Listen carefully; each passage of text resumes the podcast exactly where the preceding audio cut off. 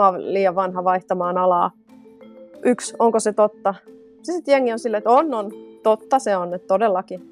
Sitten kakkoskysymys, oletko aivan sataprosenttisen varma, että se on totta? Ja sitten alkaa, että no, ei, no ei, voisi se ehkä sittenkin olla mahdollista, että ei se ehkä olekaan totta.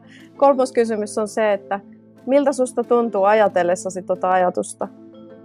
No, sen tavalta toivottomalta, jne. Neloskysymys. Kuka sinä olisit ilman tuota ajatusta?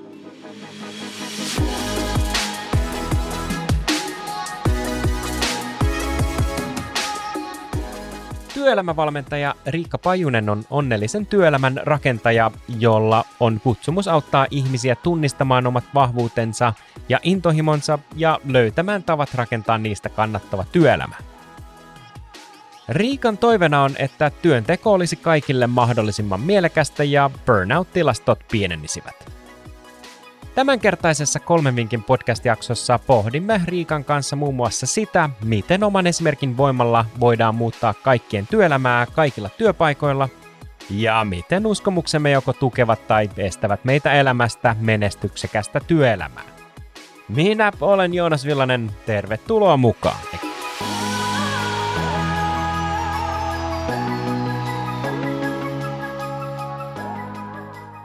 Me puhutaan tänään Rikka Pojosen kanssa siitä, että miten löytää juuri se oma paikkansa työelämässä. Ja sä oot ollut alalla yli 20 vuotta ja yrittäjäni niistä 12 vuotta. Ja mä kiinnitin huomioon, että sä sanoit verkkosivuilla, että sun unelma on nähdä sun asiakkaat onnellisena, oman näköisessä työssä ja hyvinvoivana ja vahvuuksia hyödyntäen. Mistä tällainen unelma on saanut alkunsa? Varmaan se suurin kirkastus ja se aha-elämys tuli, kun itse koin työupumuksen ja tajusin, että tämä työelämä ei voi mennä näin. Ja mä katsoin, että täällä on pari muutakin työupunutta tässä maassa kuin minä. Ja sitten mä aloin sitä oikeasti niin työstää, että tällehän pitää tehdä jotain. Et ei me voida vaan ajautua tällaisiin tilanteisiin. Ja mä oon aina ollut aika semmoinen yrittäjähenkinen ja otan vastuuta asioista, niin sitten mä ajattelin, että mä rupean tekemään tälle jotain, koska se innosti mua. Ja mä ohjaan mun valmennettaviakin, että tee sitä, mikä sua innostaa. Koska oikeastaan mitenkään muuten työnteossa ei ole järkeä, että jos sä teet vain jotain järkeviä asioita, mitkä ei innosta. Eli mua alkoi innostamaan tosissaan se, että miten ihmiset vois tunnistaa omia vahvuuksia ja niitä intohimoja ja miten sit siitä rakennetaan vielä konkreettisesti uusi työ tai yrittäjyys tai oman näköinen työelämä. Et kyllä se lähti sieltä oman kokemuksen kautta ja sitten kun mä havahduin tähän tilanteeseen, että on hirveän iso ongelma ja yleinen ongelma. Tuossa just vähän aikaa sitten julkaistiin tutkimus, jossa niin kuin yleisin syy poissa, sairas poissaoloille on tämmöinen henkinen väsymys, jossakin määrin ehkä burnout ja näin, niin, niin mikä sun näkemys on, että, että mikä on meidät ainut sellaiseen tilaan, että, että jengi väsyy ja, ja, ja oikeastaan kärsitään hyvin niin kuin suuressa mittakaavassa siitä, että, että työntekijöitä niin kuin tippuu toisensa jälkeen työelämässä sen takia, että, että niin kuin henkisesti väsynyt tai on jossain burnoutissa. Niin mikä on ajanut meidät tällaiseen tilaan? Joo, no tietysti työelämän tahti kiihtyy ja tietyllä lailla ulkoiset vaatimukset kasvaa koko ajan ja on kasvanut. Ja siihen samaan tahtiin ehkä sitten ei ole kehittynyt se meidän kyky olla yhteydessä itseemme, tähän meidän sisimpään, että se meidän sisin ja ulkoinen ei ole ihan pysynyt kartalla. Eli siellä on itsensä arvostamisen kanssa monilla haasteita, jotka on tosi uupuneena. Itselläkin oli silloin, kun olin uupunut. Eli se, että jos ihminen tosi paljon arvostaa itseään, tietää rajansa, osaa lempeän jämäkästi kommunikoida niitä rajoja työnantajalle ja lähipiirille ja kaikille. Ja on se hyvä yhteys itseen ja semmoinen niin kuin intuition ja sydämen äänen kuuntelu on vahvaa, niin silloin ei oikeastaan voi uuvuttaa ainakaan toistuvasti ja pahasti itseään. Eli nämä on ne taidot, mitkä ei ole ehkä meillä niin vahvoina ollut sitten, koska ei näitä opeteta kouluissa, ei näitä tuu malleina meidän vanhemmilta. Missä me opittaisiin näitä? kaikkihan niin kuin käy sen oman polun sitten ja aikuisena tajuaa, että hetkinen, että tällaisia asioita voisi vähän opetella, tunneyhteyttä itseensä ja näitä syviä juttuja. Ja sitten me opetellaan niitä yleensä aikuisiellä vasta kunnolla. Et mä luulen, että tämä on yksi iso, jos nyt mennään niin kuin juurisyihin heti, eikä puhuta pinta diipadaapaa, niin, niin tässä se mun mielestä on se, se juurisyy. Minkä pitäisi sun mielestä muuttua, jotta me saataisiin niin kuin esimerkiksi kouluihin koteihin, työpaikoille aikaiseksi sellaisia keskusteluja, että hei, hei puhutaan, että et, niin mitä, sä tarvit, että miten sä tunnet itsesi ja, ja, ja millaisia keinoja on, on niin kuin tutkia sitä ö, omaa sisintä minä ja, ja, ja miten me saadaan niin kuin siitä vielä sille, että, että, että se olisi niin kuin ok, että se ei ole mitään niin kuin sellaista lässy juttua, vaan että et, et, niin kuin otettaisiin tosissaan. Niin minkä pitäisi sun mielestä muuttua, jotta ää, me saadaan nämä keskustelut käyntiin sekä kotona että työpaikoilla? Rohkeuden puhua niistä, eli niitä, tarvitaan niitä käveleviä esimerkkejä enemmän. Eli jokainen yksilö voi tehdä asialle tosi paljon olemalla itse sellainen omassa lähipiirissään. Eli ne on niitä niin kuin arjen empatiataitoja, mitä mä paljon työelämässäkin peräänkuulutan, näitä empa- empaattista johtamista, inhimillistä johtamista, mikä ei ole yhtään lässyllään johtamista. Siinä tehdään ne paras, parhaat tulokset, kun tiimi on psykologisesti turvassa ja psykososiaalisesti. Eli se, se rohkeus ja, ja sitten ne esimerkit, että tämä ei ole mitään, mitä jonkun muun pitäisi tehdä, vaan mitä minä voin tehdä joka päivä. Niin mun mielestä tässä tullaan niin kuin siihen yksilön niin kuin voimaa ja valtaa ja vastuuseen tämän asian äärellä. Että kyllä me jokainen tätä maailmaa muutetaan olemalla hyvässä yhteydessä itseemme ja sallimalla toisille kaikki he, he niin kuin kaikki asiat, tunteet ja kysymällä semmoisia kysymyksiä työpaikalla ja vapaa-ajalla ihmisiltä, että hei, mitä sä tarvisit just nyt, että hei, mä näen, että sä oot tosi väsynyt, että, että tota, kerro lisää tai mitä sä tarvisit just nyt. Eli ollaan niiden tunteiden ja tarpeiden äärellä enemmän yksinkertaisesti. Mä oon huomannut vähän niin kuin johtajien keskuudessa silleen, että, tai yleisessä keskustelussa oikeasti, niin jos miettii ihan, ihan jos katsoo tuonne niin kuin sanomalehtien palstoille, internetin erilaisten foorumeiden sy- sisälle, niin siellä on oikeastaan sellainen, että, että niin kuin johtajille napsahtaa aikamoinen nakki tällä hetkellä. Että periaatteessa johtajien pitäisi olla kaikkea kaikille, ja heidän vastuu on niin kuin huomioida ja ottaa, ja vähän se on, on sysätty semmoinen niin kuin oma vastuu sinne johtajan harteille, niin, niin eh, ketä huolehtii siitä, että myös johtajat voi hyvin? Erittäin tärkeä pointti mun mielestä, koska siellä on valtava ristipaine johtajilla, yrityksen strategiatavoitteet, heidän omat esihenkilöt, ja sitten heidän alla mahdollisesti lisää esihenkilöitä, joiden alla vielä ihmisiä tai suoraan alaisia, niin, niin se on se tarvisi huomioida se monelta suunnalta mun mielestä, ja johtajien pitää myös, pitäisi myös itse vaatia itselleen niitä coachingeja ja kaikkia tukimuotoja siihen, koska monesti se on silleen, että kyllä tässä pärjätään ja asiat edellä mennään, mutta tavallaan jos jokainen johtaja myös arvostaisi itseään ja omaa hyvinvointiaan ja näkisi sen niin kuin tärkeänä, että he on esimerkkeinä siinä muille, että jos he huolehtii itsestään, niin silloinhan ihmiset näkee sen esimerkin, että meillä on ok huolehtia itsestään meidän tiimissä. Johtajakin huolehtii itsestään. Mä jäin miettimään tässä, mä en muista sitä HPO HPOn sarjaa, se oli, oli tota, pyöri tällaisen niin kuin, uh, VC, niin kuin Venture Capitalist sijoittamisen ympärillä, ja, ja sehän on aika nopea tämmöinen raaka ympäristö, niin, niin siellä oli ihan niin kuin, periaatteessa firman rosteris oli tämmöinen psykologi, jonka ainoa tehtävä oli huolehtia siitä, että nämä ihmiset jaksaa. Niin pitäisikö useimmissa, niin kuin useammissa yrityksissä ottaa jonkunnäköinen tällainen niin kuin hyvinvoinnista vastaava psykologi sinne niin kuin arjen rosteriin sille, että hei, mun ovi on aina avoin, tuu juttele, kun tuntuu pahalta tai, tai jotenkin näin, että että että voisiko tässä olla yksi malli tuolta TV-maailmasta nostettuna meille, meille että voi luoja, jos toi olisikin mahdollista joka yrityksessä, niin mä juhlisin ja avaisin kuoripullon täällä kotona, että et, tota, niin, kumpa olisikin. Edes joku henkilö, jolle on dedikoitu työaikaa niin paljon, että hänellä on aidosti tilaa ja aikaa näihin toimenpiteisiin ja se, että hän, luo, hän loisi semmoisen tilan ja hengen sinne, koska HR-tiimi on monesti tosi ylikuormitettu, ehkä ali, alimiehitetty ja tota, kaikkea tämmöistä, että, että se ja sitten se, että se olisi niin kuin psykologitaustainen henkilö, niin varmasti toisi aika paljon sellaista niin kuin viestiä myös yritykseltä henkilöstölle, että meille nämä asiat ovat erittäin tärkeitä. Mähän itse teen sisäistä uracoachingia ja kautta tämmöistä coachingia niin kuin monissa yrityksissä, että yritys ostaa multa juuri tämän palvelun. Ja silloin siinä on vaikka työntekijöille vaikka, että kolme kertaa saa käydä vuoden aikana tai jotain tämmöistä, jos on isompi yrityksiä, ei pysty mitään 20 kerran prosesseja heille antamaan, mutta kuitenkin se on mun mielestä tosi tärkeä asia, että siellä on joku, kenen puoleen kääntyä, joka ei ole oma esihenkilö tai työkaveri, koska ei heille välttämättä voi just niistä samoista asioista sitten puhua. Ulkopuolinen on täysin puolueeton ja ne on luottamuksellisia keskusteluita ja vaan yhdessä sovitut asiat viedään sitten eteenpäin. Huikea malli, liputan.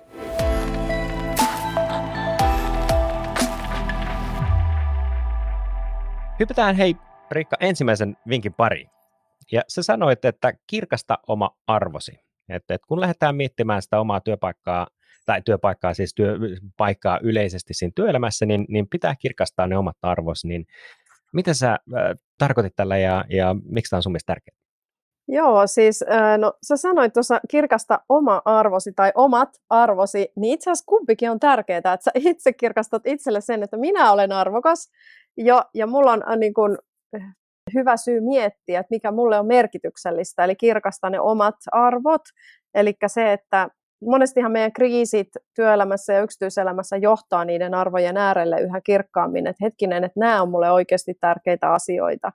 Mutta se, että mikä, vaikka jos sun pitäisi listata viisi tärkeintä arvoa, eli tärkeintä asiaa sun elämässä, onko se sitten, no ne voi olla terveys, rakkaus, mitä vaan näitä niin sanotusti yleisiä, mutta ne voi myös olla jotain sellaista, että mun arvo on vaikka että mä voin kokea iloa ja hymyillä ja nauraa joka päivä monissa tilanteissa monien ihmisten kanssa, niin mitä mun täytyy tehdä mun elämässä, jotta tämä mun arvo, joka on minulle itselleni henkilökohtaisesti yksi tärkeimmistä arvoista, että mä oon rakentanut elämän niin, että mulla on syytä hymyillä ja mua hymyilyttää, mulla on niin kepeä olo, että mä nauran ääneen päivittäin, että et tavallaan, koska mulla oli elämässä aikoja, että näin ei ollut, niin se on myös sitten niin kuin tuonut sen, että se on mulle yksi arvo ja mun täytyy silloin tehdä työtä, joka saa mut hymyilemään.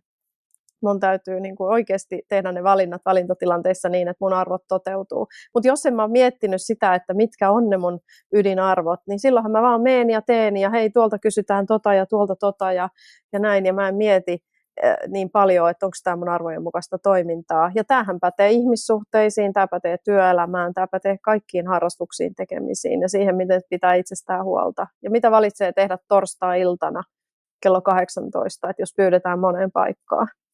Otetaan askel hiukan taaksepäin. Mä ko- kohtaan tosi paljon niin kuin markkinoinnissa myynnissä siitä, että meillä on tietty sana tai, tai äh, niin kuin prosessin osa, puhutaan vaikka liideistä, mutta sitten se on kuitenkin, liidi tarkoittaa vähän – jotakin eri juttua äh, riippuen siitä, että kenen kanssa puhuu liideistä. Niin mä ajattelin, että, että, että jos sun pitäisi jotenkin nyt, että, että, että mennään sen verran taaksepäin, kun puhutaan arvoista, niin mä kuulisin, että jos sun pitäisi antaa sellainen niin kuin tekninen kuvaus arvosta, niin, niin miten sä kuvailisit, että mistä arvoissa on syvimmiltään kyse? Ne on sellaisia mun mielestä niin kuin kaikista merkityksellisimpiä asioita, joista sä viimeisenä luopuisit, jos sun pitäisi kaikesta luopua elämässäsi? Mä joudun itsekin miettimään tätä, kun mä kirjailin ylös ja mä, mä ajattelin, että mitä ne, mitä ne arvot on, on mulle.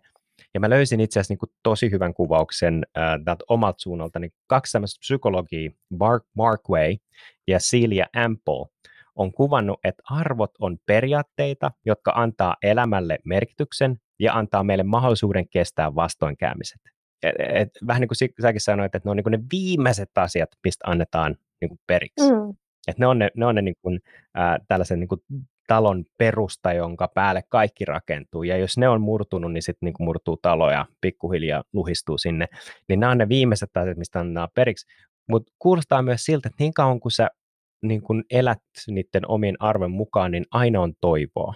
Et, et kaikki nämä vastoinkäymiset niin on, on että et arvot on vähän niin kuin ajattomia, sitten meillä on niin kuin asioita, jotka tulee ja testaa meidän arvopohjaa, mutta ne on kaikki niin kuin silleen passing, että ne niin kuin tulee ja menee, mutta arvot on sellainen pysyvä valtti.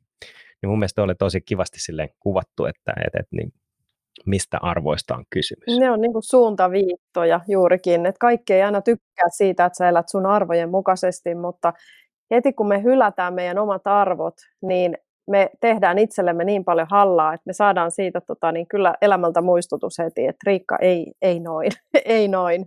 Että kyllähän me mm. kaikki tiedetään näitä mm. kokemuksia, että kun me ollaan eletty omien arvojen vastaisesti, se ei tunnu kivalta ja sit sä joudut korjaamaan kurssia. Eli ne on suuntaviittoja, niin ne on niin kuin tosi arvokkaita suuntaviittoja meidän elämässä. Joo, joo yleensä niin kuin se ensimmäinen signaali, semmoinen niin kuin punainen lippu, red flag englanniksi, niin, niin on ne tunteet, jotka ää, antaa osvittaa siitä, että nyt on jokin niin kuin vialla. Että jos aina vaikka päivittäin tulee töistä niin kuin vihasena tai, tai ärtyneenä tai tosi tosi väsyneenä, niin ne on kaikki sellaisia tunteita, että jos niiden äärellä pysähtyy ja kysyy edes hetken niin kuin sitä, että, että niin kuin, miksi mun joka päivä päättyy niin kuin tällaiseen, mm. niin aika nopeasti pääsee sen äärelle, että, että, että siellä on joku asia, joka tökkii, niin kuin, että, että, että me tehtäisiin jotain toisin tai haluttaisiin, että joku asia olisi toisin, niin, niin, niin se vaatii oikeastaan, että, että se mitä niin kuin tänä päivän tosi paljon valitettavasti näkee, on, on se, että ää, me ei niin kuin havainnoida riittävästi. Mm. Että niin kuin näitä oireita on niin paljon ilmassa, mutta me ei niin kuin py- pysähdytä riittävän pitkäksi aikaa, että me päästäisiin niin kuin sen oireen toiselle puolelle, jolle me pystyttäisiin miettimään, mikä se niin kuin mahdollinen ratkaisu tähän tai, tai niin kuin lääke tähän meidän oireiluun on. Ja, ja, ja niin kuin liian nopeasti ehkä siirrytään sen niin kuin prosessin yli ja, ja jatketaan vaan, koska se on helpompaa.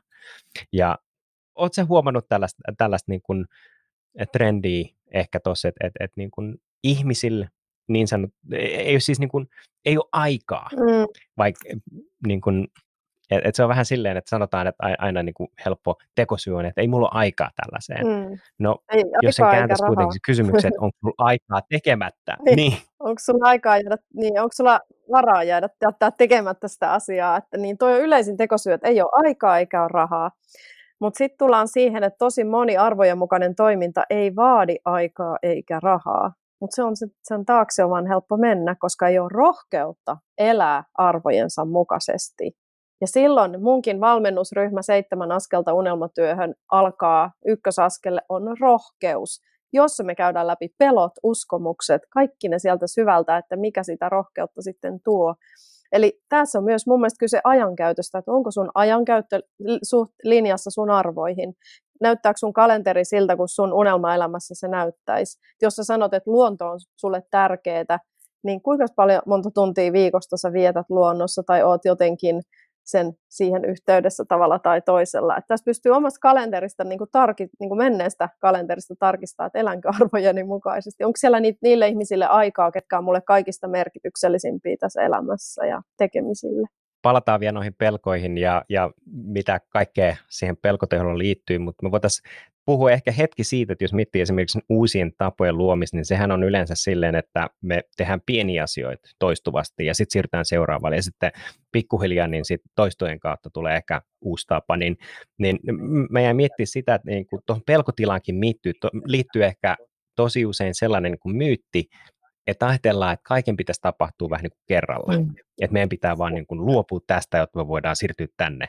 Niin, niin onko tosiaan niin, että, että niin kuin hyppy uuteen pitäisi jotenkin tehdä kerralla vai voisiko sen uuden äärellä kuitenkin siirtyä pikkusen semmoisen niin systemaattisemman ää, lähestymisen kautta, eli tehtäisiin pieniä asioita toistuvasti yhteen suuntaan ja sitten jossain kohtaa, kun se tuntuu pikkusen mukavammalta eikä pelota ihan niin paljon, niin siirryttäisiin sen uuden äärelle. Mikä sun näkemys on? Mm, erittäin hyvä pointti tämäkin. Tämä riippuu tosi paljon ihmisestä, että kenelle sopii mikäkin lainen. Mä tiedän, kun mä oon nähnyt tuhansia uramuutostarinoita tässä 20 vuoden aikana, että osalle sopii tosi hyvin se irti repäsy, että ne irtisanoutuu, jotta ne saa sen tyhjän tilan, ladata akut ja lähteä luomaan uutta. Silloin siellä on jo aika paljon rohkeutta taustalla. Siellä on ehkä mietitty backuppi taloudellisesti tai jotain, mutta monille sopii kyllä se, että sä rakennat sitä uutta kaikessa rauhassa, joskus isompia askeleita kerralla, sitten taas vähän hitaammin, ja siinä on paljon kysytään sitä luottamusta siihen prosessiin, että mä aina sanon mun valmennusryhmäläisillekin, kun ne on silleen, että mä en ole vieläkään löytynyt unelmatyötä ja mä oon jo kaksi viikkoa ollut sun kurssilla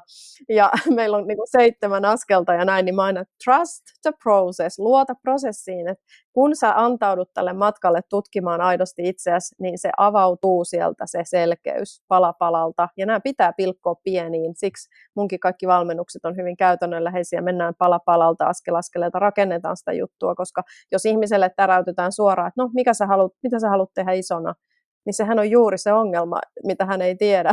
Eli se on se ahdistusta herättävä kysymys. Mutta silloin kun mä kysyn, että hei, mikä sulle tänään toi iloa, niin siihen pystyykin jo vastaamaan helpommin ja siitä lähdetään rakentamaan esimerkiksi eteenpäin. Tuossahan voisi olla hyvin, että niin kuin tietyllä tapaa liike luo liikettä, niin sekin, että et, et niin kuin rohkeasti vaan kokeilemaan uusia asioita, koska mehän ei, niin kuin säkin sanoit, että me ei tiedetä, mitä me ei tiedetä. Mm. Ja, ja, ja se, että se uusi intohimo tai uusi joku ää, palo johonkin asiaan voikin syttyä ihan siitä, että, että niin kuin kokeilee. Joo. Että menee jonnekin, vaikka, että jos haluaisit, että niin kuin, ää, mä oon semmoinen niin kuin taipuvainen semmoisen huolenpitoa, mutta että oma työ on sitten kuitenkin semmoista raakaa, vaikka äh, niin kun, että joutuu tekemään isoja päätöksiä, jotka ei palvele ehkä sit sitä niin kuin vastaanottajaa, että joutuu niin kuin sanomaan tosi paljon mm. ei, niin sitten se on niin kuin suoraan vastaan sitä arvoa, niin se, että kokeilee, että, että, että riittäisikö se kuitenkin se, että jos mä menen vapaaehtoiseksi jonnekin ja kokeilen, että miltä se mm-hmm. tuntuu, mm-hmm. että mä pääsen tekemään sitä hoivaa ja, ja vähän niin kuin tasapainottaa sitä, niin, niin mä oon ollut aina, itse ollut semmoinen niin hiekkalaatikko tai hiekkalaatikko, miten sitä sanoisi, kokeilija. Mm.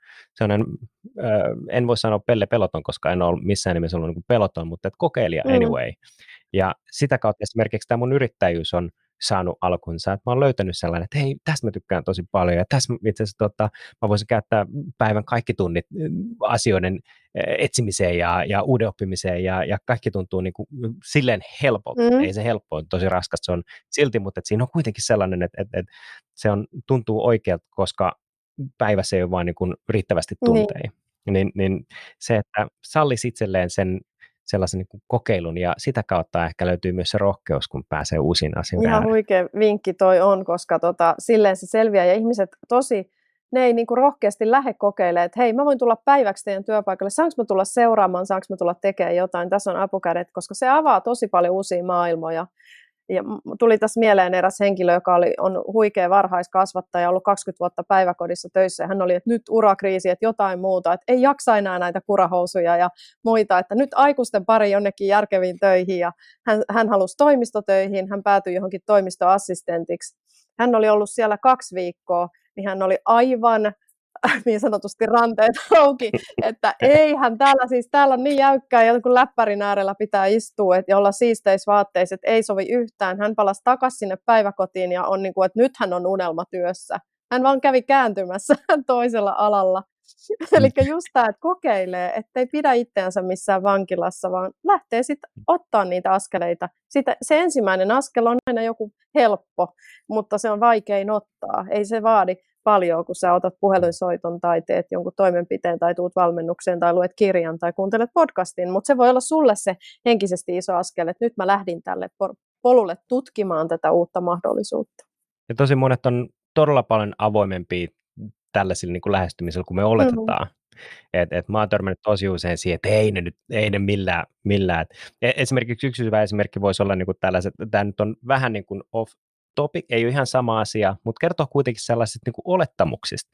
On, on se, että niin kuin jos tehdään tämmöinen ää, niin kuin ostajapersona, ja siihen liittyy, että me haastatellaan asiakkaan mm. asiakas tai asiakkaita, ja sitten niin me aloitellaan tämä keskustelu, niin, niin tämä niin tilava asiakas on silleen, että no ei me nyt voida häiritä niitä asiakkaita, että ei ne mitään, että me kyllä me tiedetään, me tunnetaan nämä meidän, meidän tyypit, että haastatelkaa meidän asiantuntijoita, me kerrotaan.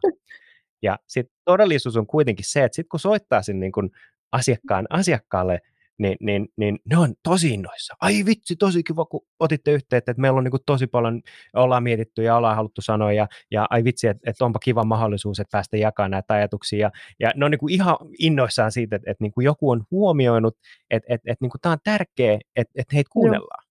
Ja, ja tämä niinku olettamus siitä, että, että ei ne mitään sellaista, ei niillä ole aikaa, ne on kauhean kiireisiä, ei, mm. niin, niin me niin kuin blokataan täysin se mahdollisuus niin kuin tällaiseen äh, innokkaaseen keskusteluun, joka hyödyttää molempia osapuolia. Ja tässä on vähän se, että mä uskon niin kuin ihmisen hyvyyteen siinä, että et, et, et, niin kuin ainakin mä oon törmännyt tosi paljon siihen, kun vaan uskaltaa kysyä, niin jengi on, että totta kai mä autan. Tai että tuu vaan, että tosi kiva kun kysyit, että, että niin kuin ensi keikkaa kun lähdetään, niin, niin hyppää tuohon takapenkille ja tuut mekaan.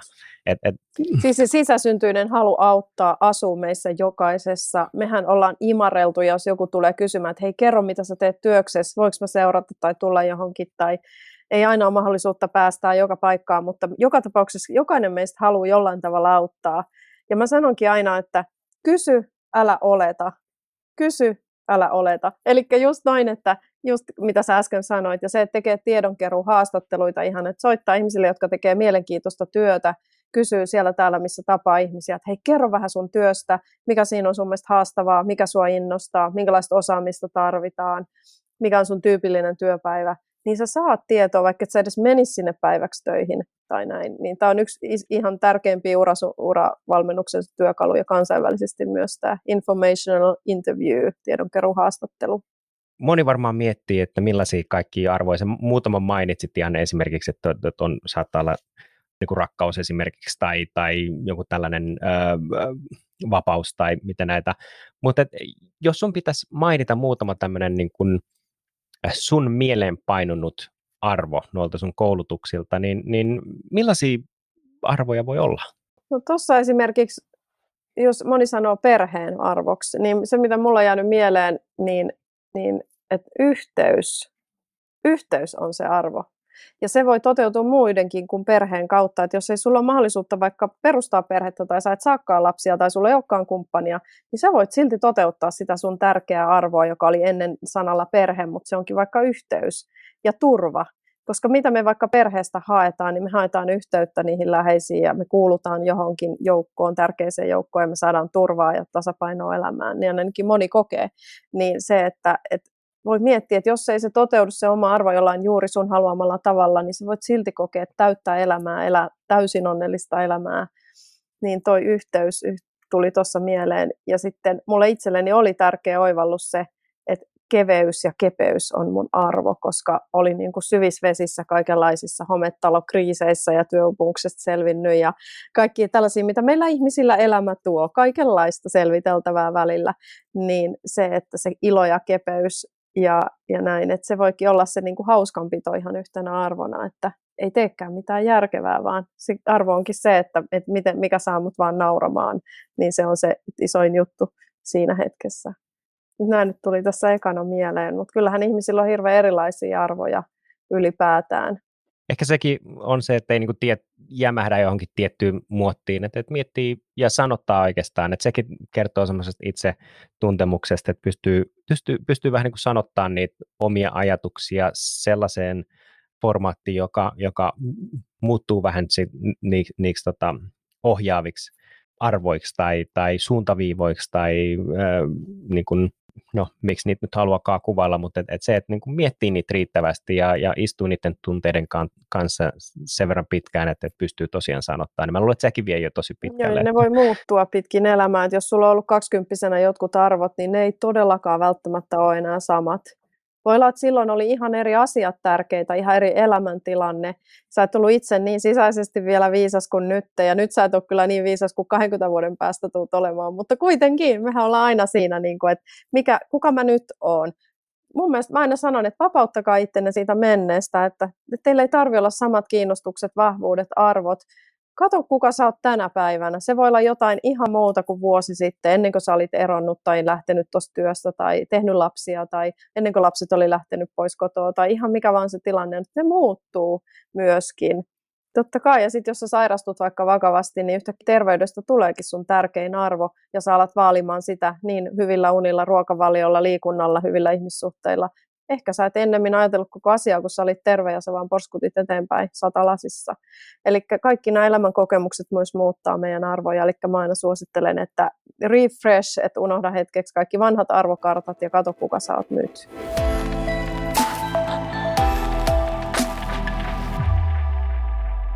Siirrytään toisen vinkin pariin ja sun toinen vinkki meille oli, että luo rohkeasti unelmatyösi visio. Niin miksi tällaisen vision luominen on sun hmm. mielestä Se visio luo meille sen niin kuin potkun tehdä niitä toimenpiteitä, jotka ei aina ole niin kuin helppoja ryhtyä niihin toimenpiteisiin. Et, et, mulla on tosi monesti valmennettavat tulee silleen, että et, et joo, että kun mulla on nyt nämä, vahvuudet tässä CVssä ja nämä kokemukset, että mitä mä nyt näillä voin tehdä, niin mä sanon aina, että laitetaan se CV nyt niin kuin sivuun, että, että tosi hienoa, että sulla on se tossa, mutta lähdetään katsomaan, että jos kaikki olisi mahdollista, niin mitä sä kaikista mieluiten niin kuin tekisit ja, ja sitten me lähdetään tekemään unelmatyökarttaa ja siihen tulee se, että hei, tykkääkö olla niin kuin sisällä vai ulkona? Lasten, aikuisten, vanhusten kanssa, Suomessa, ulkomailla. Eli me lähdetään luomaan niin kuin ihan pala palalta, mä lähden kyselemään sitä ja siitä muodostuu semmoinen kartta, koska ihminen tietää moniin kysymyksiin jo vastauksen. Että tässä elämäntilanteessa sen täytyy olla Suomessa tai kyllä mä voisin lähteä ulkomaillekin. Tai, niin me kartoitetaan semmoisella niin pois lukumenetelmällä paljon asioita ja lopulta siitä tulee semmoinen unelmatyön kartta, että okei, että sä oot mieluiten niin kuin työssä, sä olisit villasukat jalassa ja jossain rennoisvaatteissa, että sä oot kyllästynyt jakkupukuelämään, niin joo, todellakin, mutta eihän sellaista nyt ole olemassakaan. Eli ihmisillä tulee se niin kuin realiteetti siihen heti ja tässä visiointikohdassa me aina niin unohdetaan hetkeksi ne realiteetit ja se järjen ääni ja se sisäisen kriitikon ääni ja ne muiden varottelut. Ja me mennään siihen, että mitä sä oikeasti haluaisit, jos kaikki olisi mahdollista. Mitä sä tekisit, jos sä et pelkäisi mitään, jos sä et voisi epäonnistua.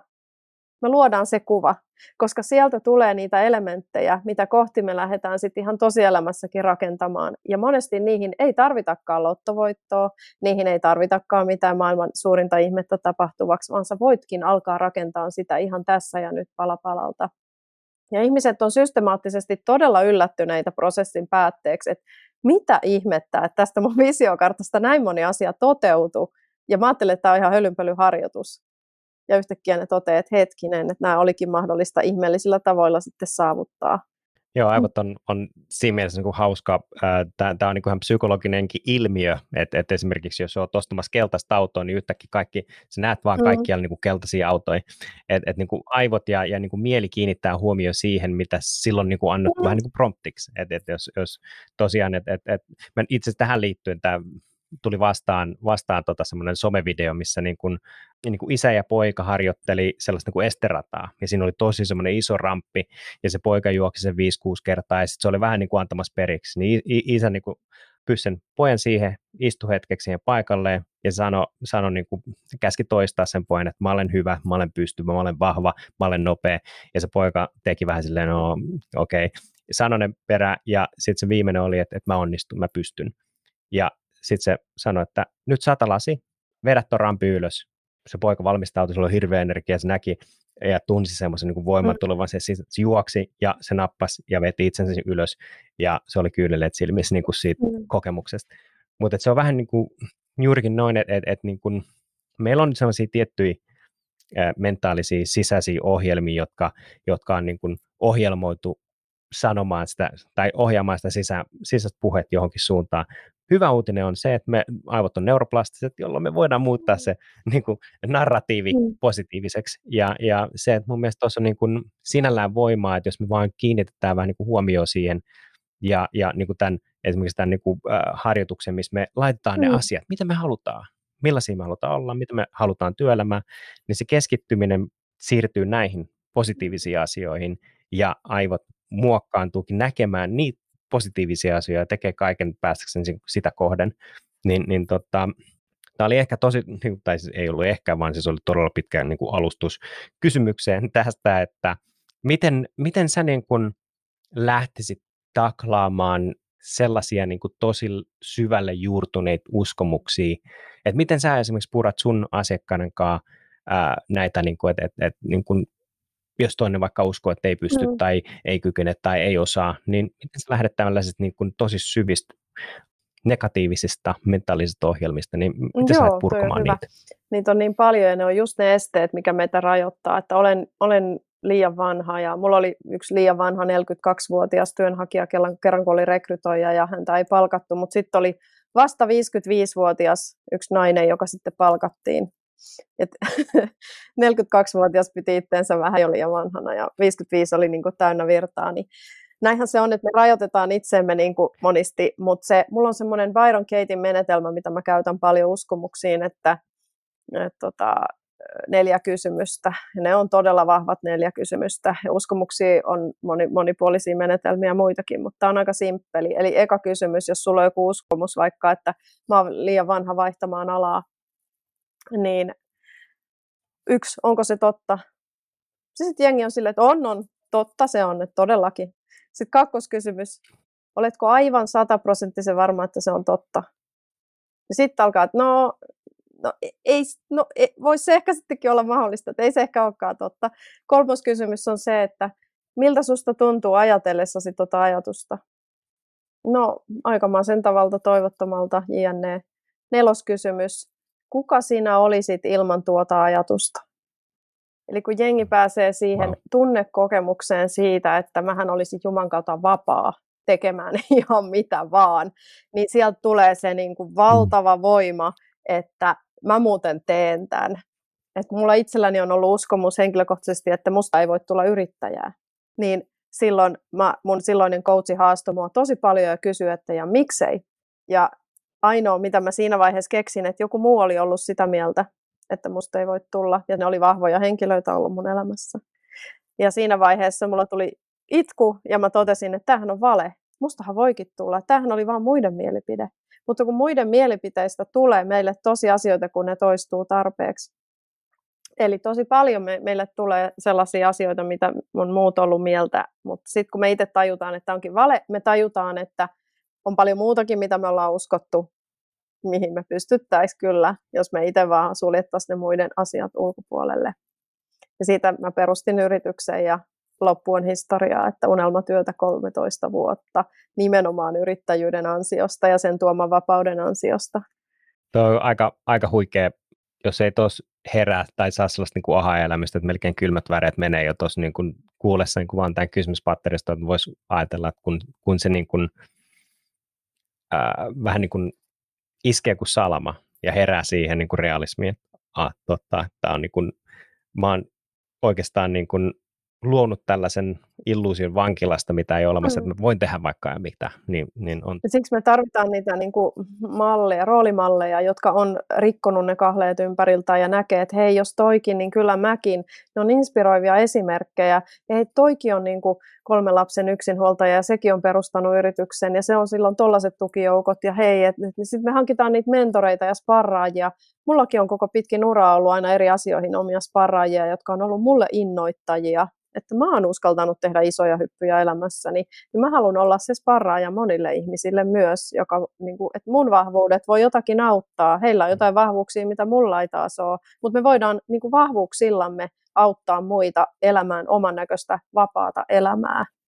Tämä juontaa varmasti juurensa siihen, niin kuin tällainen vähän niin kuin itsesabotaasi on, on, on sen niin kuin epäonnistumisen pelon äh, ehkä jäänne, mm. voisiko sanoa näin.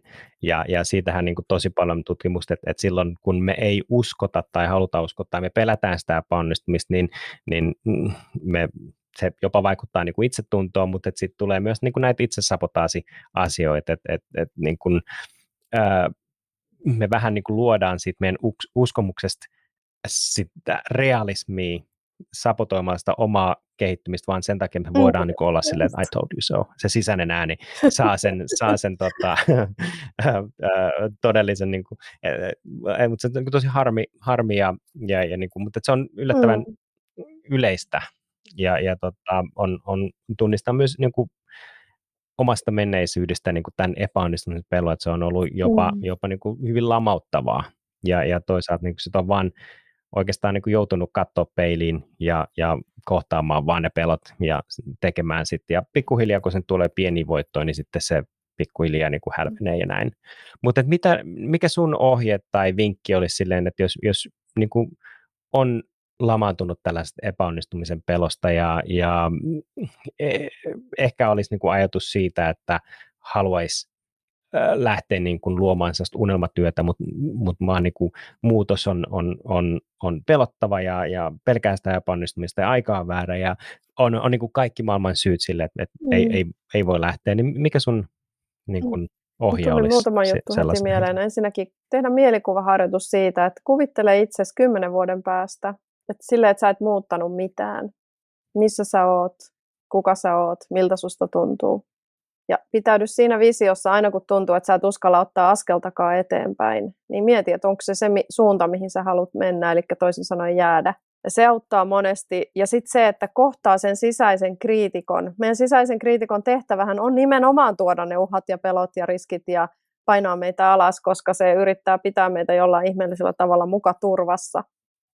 Mutta se, että kun kohtaa sen sisäisen kriitikon, se antaa sille ehkä jopa nimen, niin hauskoja sisäisten kriitikkojen nimiä nähnyt ja kuullut tässä, kun mä pyydän ihmisiä nime, nimeämään omat, omat piiskuripiirionsa ja muut, jotka aina yrittää niin kuin, vaatii lisää ja parempaa, ja sä et voi tehdä mitään, jos et sä tee sitä täydellisesti. Eli meitä kaikkia ihmisiä lopulta piinaa jossain, jollain tavalla tämä tietty täydellisyyden tavoittelu, eli tämä epäonnistumisen pelko. Ja siihen on taas monia syitä, jotka juontaa tosi pitkälti meidän varmastikin tuonne taustaan. Mutta se, se kysymys, että mitä tekisit, jos et voisi epäonnistua, pyrkii sitä miettimään mahdollisimman paljon, koska totta kai me voidaan epäonnistua, mutta nähdäänkö me se epäonnistumisena vai nähdäänkö me sen kasvuna ja oppimisena? Mä näen silleen, että me tehdään asioita, niin me joko nautitaan tai sitten me kasvetaan. Ja kyllä me nauttiessakin voidaan kasvaa, mutta harvemmin kasvaessa nauttii. tota, silloin kun me saadaan niitä oppiläksyjä, niin ne ei tunnu ehkä kivalta, mutta silloin me kasvetaan ja me ehkä, ehkä ei sitten epäonnistuta jossain tosi paljon vielä isommassa asiassa, koska me otettiin se pieni oppiläksy siitä pienemmästä asiasta. Et mä uskon siihen, että kaikki menee aina just niin kuin tarkoitettu, että me voidaan olla, olla tai niin kuin oppia aina lähemmäs itseään ja sitä yhteyttä vahvistaa itseämme niiden niin sanottujen epäonnistumisten kautta. Ja sitten se, että jos on pelkoja, niin kuin mulla oli esiintymispelko ala-asteella, yläasteella, vielä lukiossa, mä inhosin niitä esitelmiä ja kaikkia. Ja mä päätin, että mä en ikinä tuu tekemään työtä, jossa mä joudun olemaan millään tavalla esillä. Että mä oon vaikka sitten siivooja mieluummin, taustahahmo. Mutta sitten kun mulle tuli tämä valtava kutsumus ja elämäntehtävä ja intohimo jakaa näitä asioita maailmalle, niin mulla vaan tuli semmoinen, että, että ne, se intohimo söi ne pelot aamupalaksi. Se hotkas ne vaan silleen, että ihan sama mitä noi pelot on, että nyt mennään ja tehdään. Tämän takia sä oot tänne syntynyt ja saanut kaikki ne kokemukset, mitä sä oot joutunut ja saanut kokea niin työelämässä kuin yksityiselämässä, että let's go, nyt mennään. Mulle tuli ihan semmoinen vahva kutsumus tai ohjaus siihen, että mä rupean tekemään tätä juttua.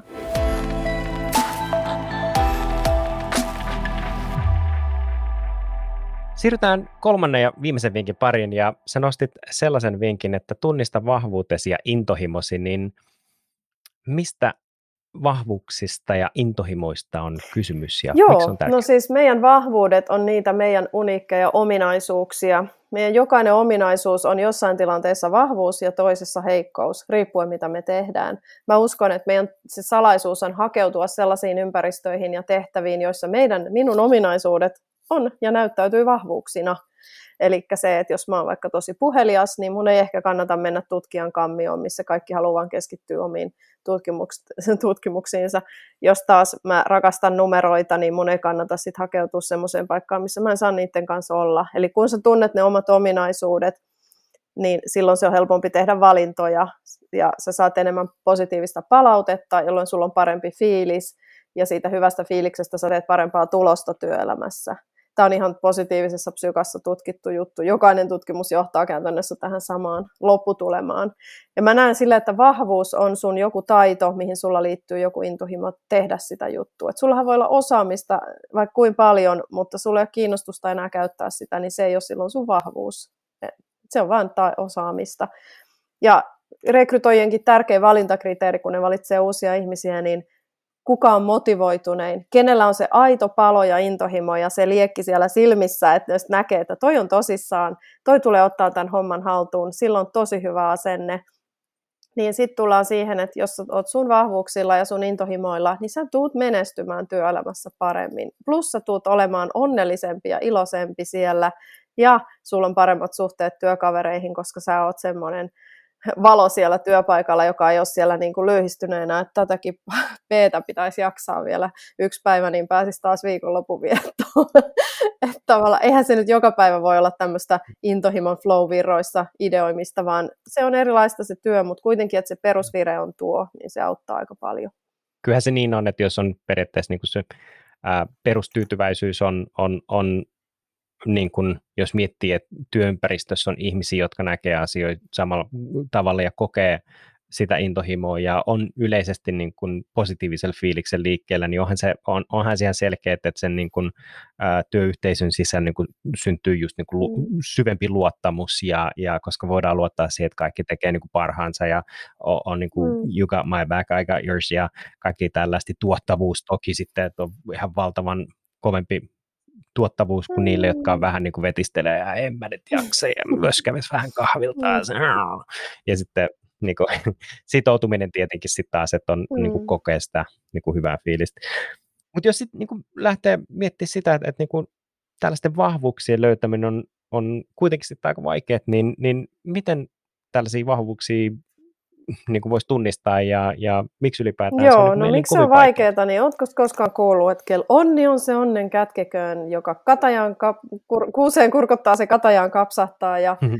älä, älä vahingossakaan niin kuin tuo esiin mitä omia. Mehän ollaan tämä pelkästään meidän perimä ja tämmöinen kulttuuri, missä me ollaan kasvettu, niin on semmoinen, kuka toikin luulee olevansa, että se tuolla innostuneena pahtaa menemään ja niin kuin, et ei, meillä ei ollut lupaa siihen. Me ollaan jouduttu tekemään mm. sitä työtä tässä itse kukin niin kuin henkilökohtaisesti, että meillä onkin lupa äh, iloita omista ja muiden vahvuuksista. Niin se on yksi syy. Ja sitten toinen on se, että, tai niin kuin, miten sitä voi tunnistaa, niin No esimerkiksi mun kirjassa omaa tehtävää etsimässä Löydä vahvuutesi ja intohimosi on käytännön työkaluja 27 kappaletta, että miten tätä voi tehdä. Ja siellä esimerkiksi tehdään omaa vahvuuskarttaa, jossa kootaan eri palapelin paloista niitä vahvuuksia. Ja yksi palapelin pala on se, että kysy muilta, mitä ominaisuuksia ja vahvuuksia sä näet minussa. Kysy vaikka viideltä tai vaikka viideltä kymmeneltä ihmiseltä, ketkä sut tuntee työelämässä tai muuten. Ja sieltä tulee sitten mielenkiintoisia vastauksia ja useimmiten sieltä tulee jotain semmoista, mitä sä et itse edes näe itsessäsi. Kaikki muut näkee, että se on sun vahvuus, mutta sä et itse tajua, että sulla on tommonen vahvuus. Ja tästä tulee yllätyksiä aina. Sä voit koota ne vastaukset yhteen, kerätä ne kirjallisesti ihan miten vaan. Niin se on yksi työkalu siihen niin kuin vahvuuskarttaan. Jenkeissä sanotaan niin kuin silloin, kun on liian lähellä sitä ongelmaa, että, että on mm. niin kuin wrapped around the axle. Että on, on, on niin kuin liian lähellä sitä ongelmaa. Ja mä luulen, että tosi monella on vähän se, että niin kuin mm. me ei nähdä sitä metsää puilta.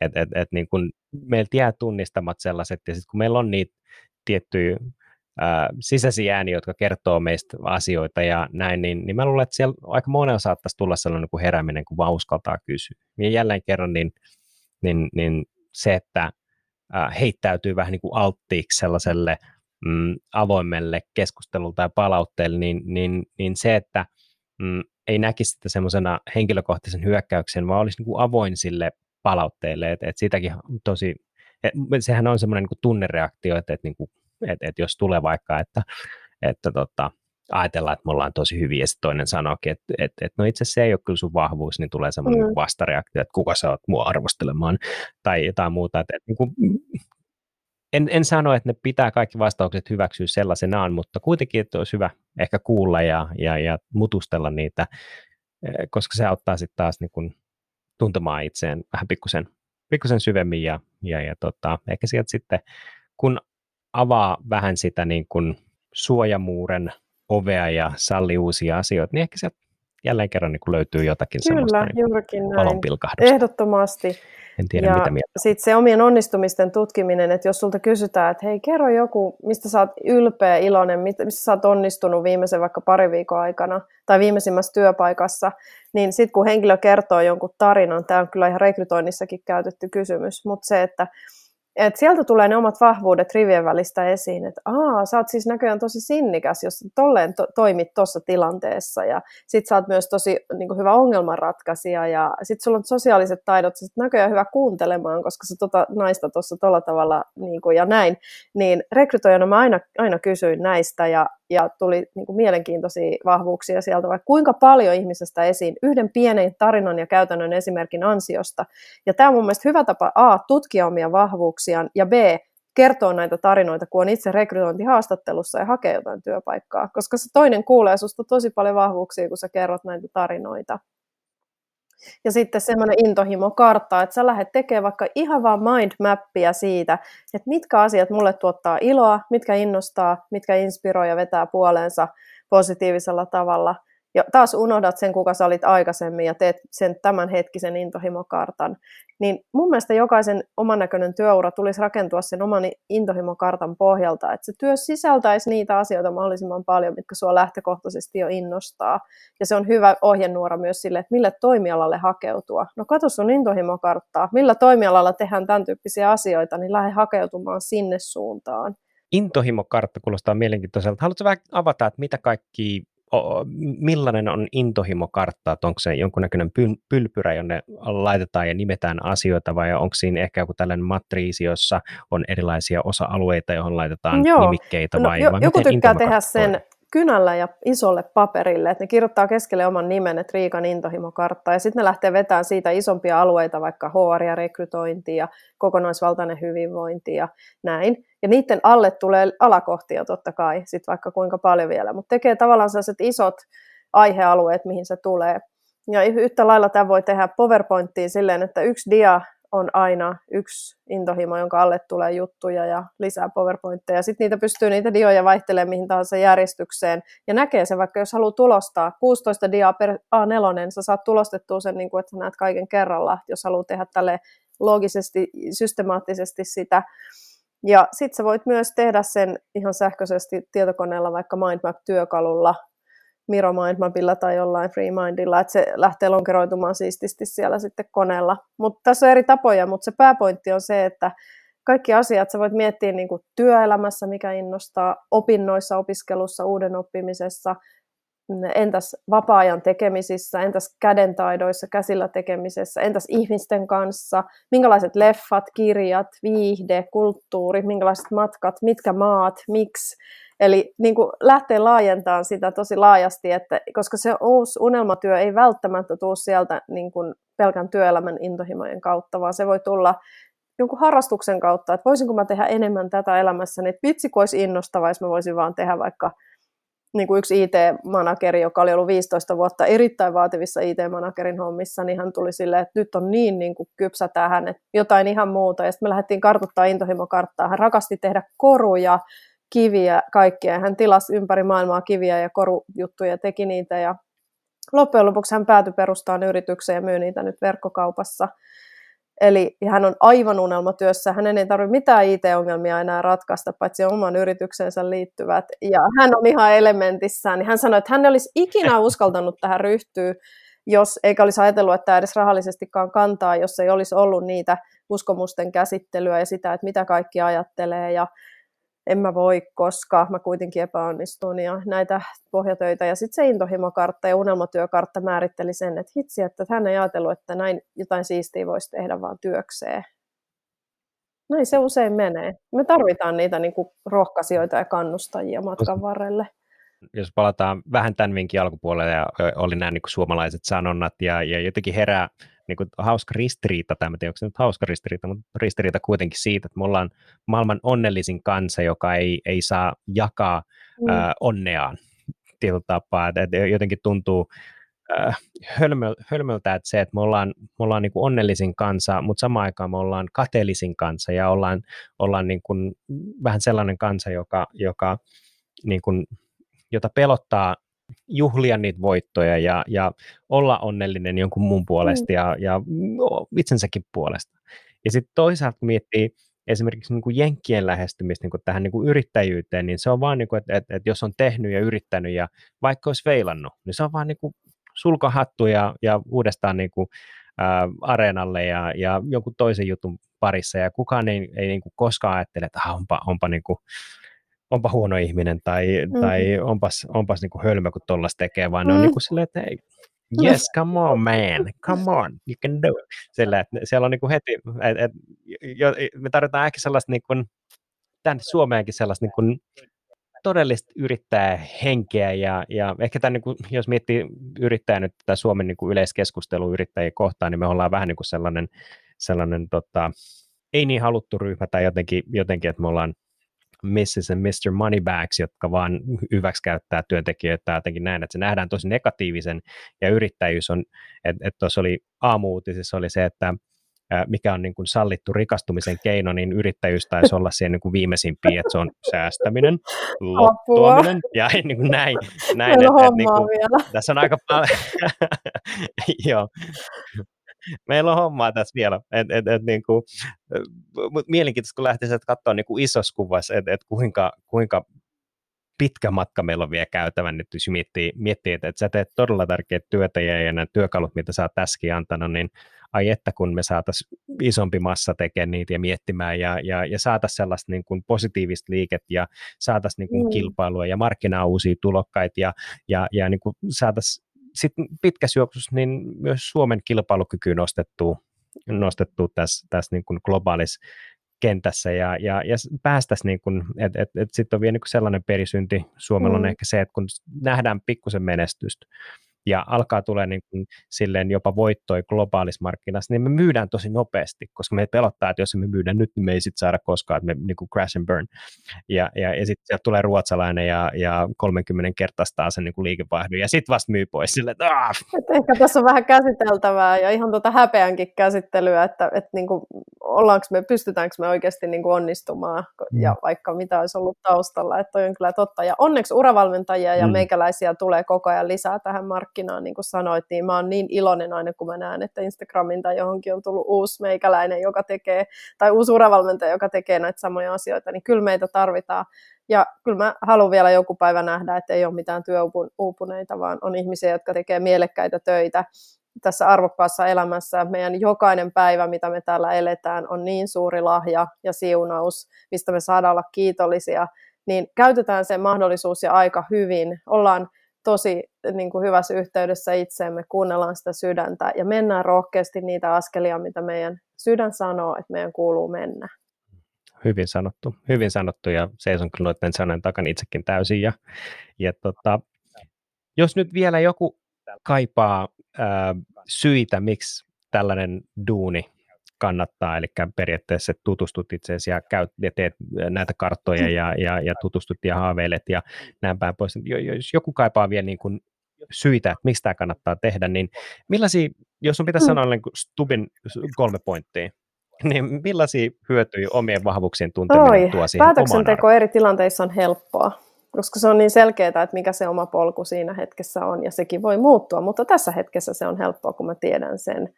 Niin se on ainakin yksi.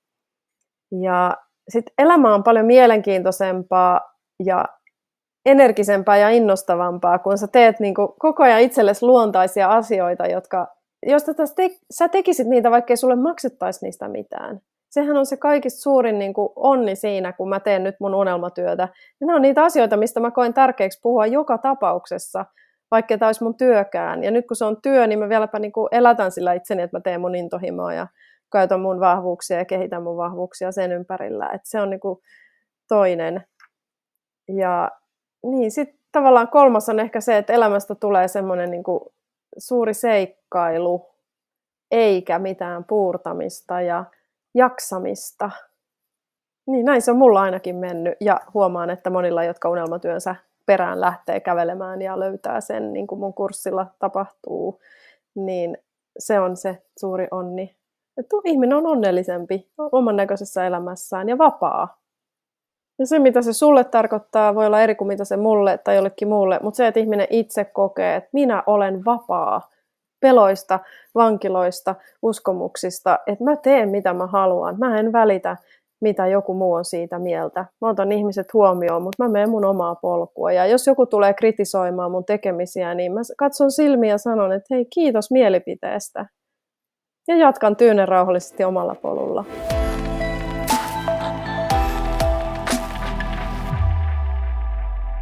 Me ollaan tultu tämän jakson loppupuolelle ja ehkä viimeisen tai haastavimman kysymyksen äärelle. Ja mä haluaisin tähän loppuun kysyä sulta, että jos sun pitäisi valita yksi biisi, joka kuvastaa sua ihmisenä, niin mikä biisi se Oi, olisi? en saanut sitten sekuntiakaan aikaa tähän valmistautua. Tuli mieleen Anna Sahelen Champion.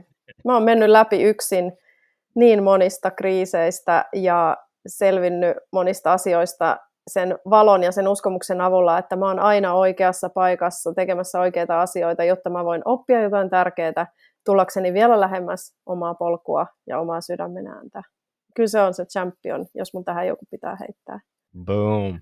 Hieno, hieno valinta ja hyvin perusteltu. Hyväksymme tämän vastauksen. Hei Riikka, kiitos kun lähdit mukaan. Tämä oli aivan loistava keskustelu ja tästä jäi niin todella paljon kättä pidempään ja, ja aivan mahtavaa, että Kiitos paljon. Ihan sydämessä läikähtää puhua noista asioista ja toivon, että moni saa tästä niin kuin just sen boostia ja rohkeuden, mitä nyt kaipas siihen oman työelämän eteen, tai elämän eteenpäin viemiseen siihen suuntaan, kun tuntuu hyvältä. Ja tervetuloa mun, mun valmennusryhmään Seitsemän askelta unelmatyöhön.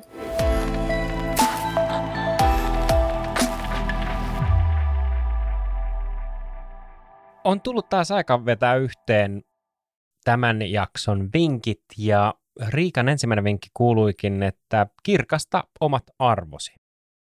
Arvot ovat arvokkaita suuntaviittoja elämässämme ja moni arvojen mukainen toiminta ei vaadi aikaa eikä rahaa, mutta se vaatii rohkeutta. On kokeiltava rohkeasti uusia asioita etsiessään omia arvojaan tukevaa elämää pyydettävä päästä mukaan seuraamaan jonkun työpäivää, yritykseen katsomaan, miten asiat tehdään, tai kokeilemaan uusia työelämän juttuja ja harrastuksia. Se ensimmäinen askel on aina joku helppo, mutta se on vaikein ottaa. Ei se vaadi paljon, kun sä otat puhelinsoiton tai teet jonkun toimenpiteen tai tuut valmennukseen tai luet kirjan tai kuuntelet podcastin, mutta se voi olla sulle se henkisesti iso askel, että nyt mä lähdin tälle polulle tutkimaan tätä uutta mahdollisuutta. Rika toinen viikki kuului, että luo rohkeasti unelmatyösi visio. Kartoita itsellesi, mitä sinä tekisit mieluiten. Unohda realiteetit ja muiden varoittelut miettiessäsi, mitä oikeasti haluaisit, jos kaikki olisi mahdollista.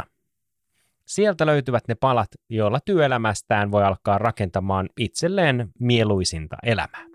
Et mulla on tosi monesti valmennettavat tulee silleen, että, että että joo, että kun mulla on nyt nämä, vahvuudet tässä CVssä ja nämä kokemukset, että mitä mä nyt näillä voin tehdä, niin mä sanon aina, että laitetaan se CV nyt niin sivuun, että, että tosi hienoa, että sulla on se tossa, mutta lähdetään katsomaan, että jos kaikki olisi mahdollista, niin mitä sä kaikista mieluiten niin kuin tekisit ja, ja sitten me lähdetään tekemään unelmatyökarttaa ja siihen tulee se, että hei, tykkääkö olla niin kuin sisällä vai ulkona? Lasten, aikuisten, vanhusten kanssa Suomessa, ulkomailla. Eli me lähdetään luomaan niin kuin ihan pala palalta, mä lähden kyselemään sitä ja siitä muodostuu semmoinen kartta. Viikon kolmas ja viimeinen vinkki kuului tunnista vahvuutesi ja intohimosi. Vahvuus on taito, johon liittyy intohimo.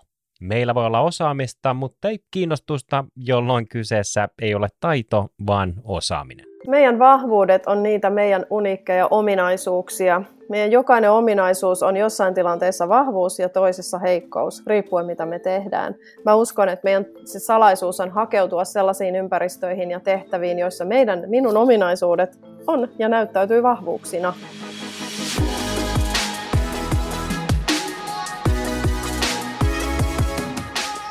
Kiitos kun olit mukanamme oppimassa uutta. Minä olen Joonas Villanen ja me kuulemme ensi jaksossa.